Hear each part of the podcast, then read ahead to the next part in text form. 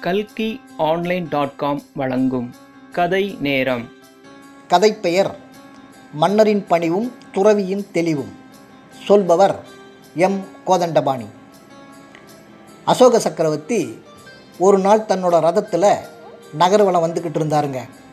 அப்போது அவருக்கு எதிரில் வந்த வயசான துறவி ஒருத்தர் ஒதுங்கி ஓரமாக நின்று மன்னர் போகிறதுக்காக வழிவிட்டார்.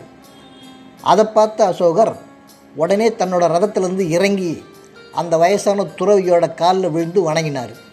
உடனே துறவியும் தன்னோட ரெண்டு கைகளாலையும் அவருக்கு ஆசீர்வாதம் செஞ்சார். இதை பார்த்த அந்த நாட்டோட அமைச்சர் ஒருத்தருக்கு ரொம்பவும் சங்கடமாக போச்சு. மன்னர் அரண்மனைக்கு போனதும் மன்னா ஒரு நாட்டோட அரசனான நீங்கள் ஒரு துறவி காலில் விழுந்தது எனக்கு ரொம்ப வருத்தமாக இருந்தது அப்படின்னு சொன்னார். அதை கேட்ட மன்னர் ஒரு புன்னகையை மட்டும் அவருக்கு பதிலாக தந்துட்டு அரண்மனை பணியாளிடம் தனக்கு ஒரு ஆட்டுத்தலை ஒரு புலித்தலை ஒரு மனித தலை வேணும்னு கேட்டார்.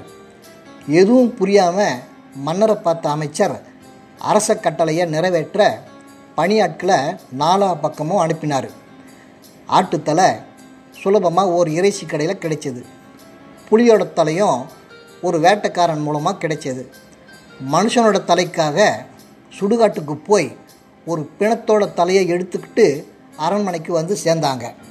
மூணு தலையும் பார்த்த மன்னர் இந்த மூணு தலையையும் சந்தையில் கொண்டு போய் விற்றுட்டு வாங்க அப்படின்னு கட்டளை போட்டார்.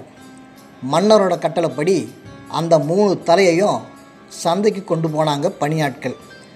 ஆட்டோட தலை ரொம்பவும் சிரமம் இல்லாமல் விற்றுடுச்சு புலியோட தலையை ஒரு வேட்டைக்காரன் வாங்கிக்கிட்டு போயிட்டான்.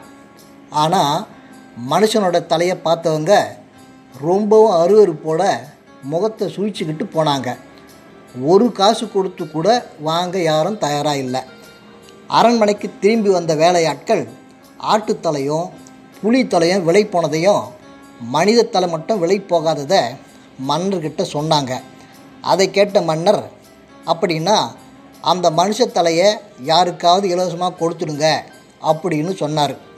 ஆனால் இலவசமாக வாங்கக்கூட யாருமே முன்வரலைன்னு திரும்பி வந்தாங்க வேலையாட்கள்.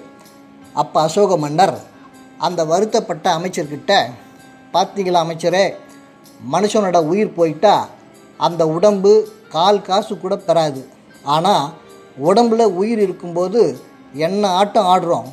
செத்த பிறகு யாருக்கும் மதிப்பில்லை அப்படிங்கிறது நமக்கு தெரியும். ஆனால் உடம்புல உயிர் இருக்கும்போதே நம்மக்கிட்ட எதுவும் இல்லைன்னு தெரிஞ்சுக்கிட்டவங்க தான் துறவிங்க. அந்த துறவியோட காலில் விழுந்தது தப்பில்லைன்னு இப்போ உங்களுக்கு புரியும்னு நினைக்கிறேன் அப்படின்னு சொன்னார். அதை கேட்ட அமைச்சர் தன்னோட அறியாமை நினச்சி தலை குனிஞ்சு நின்னாருங்க.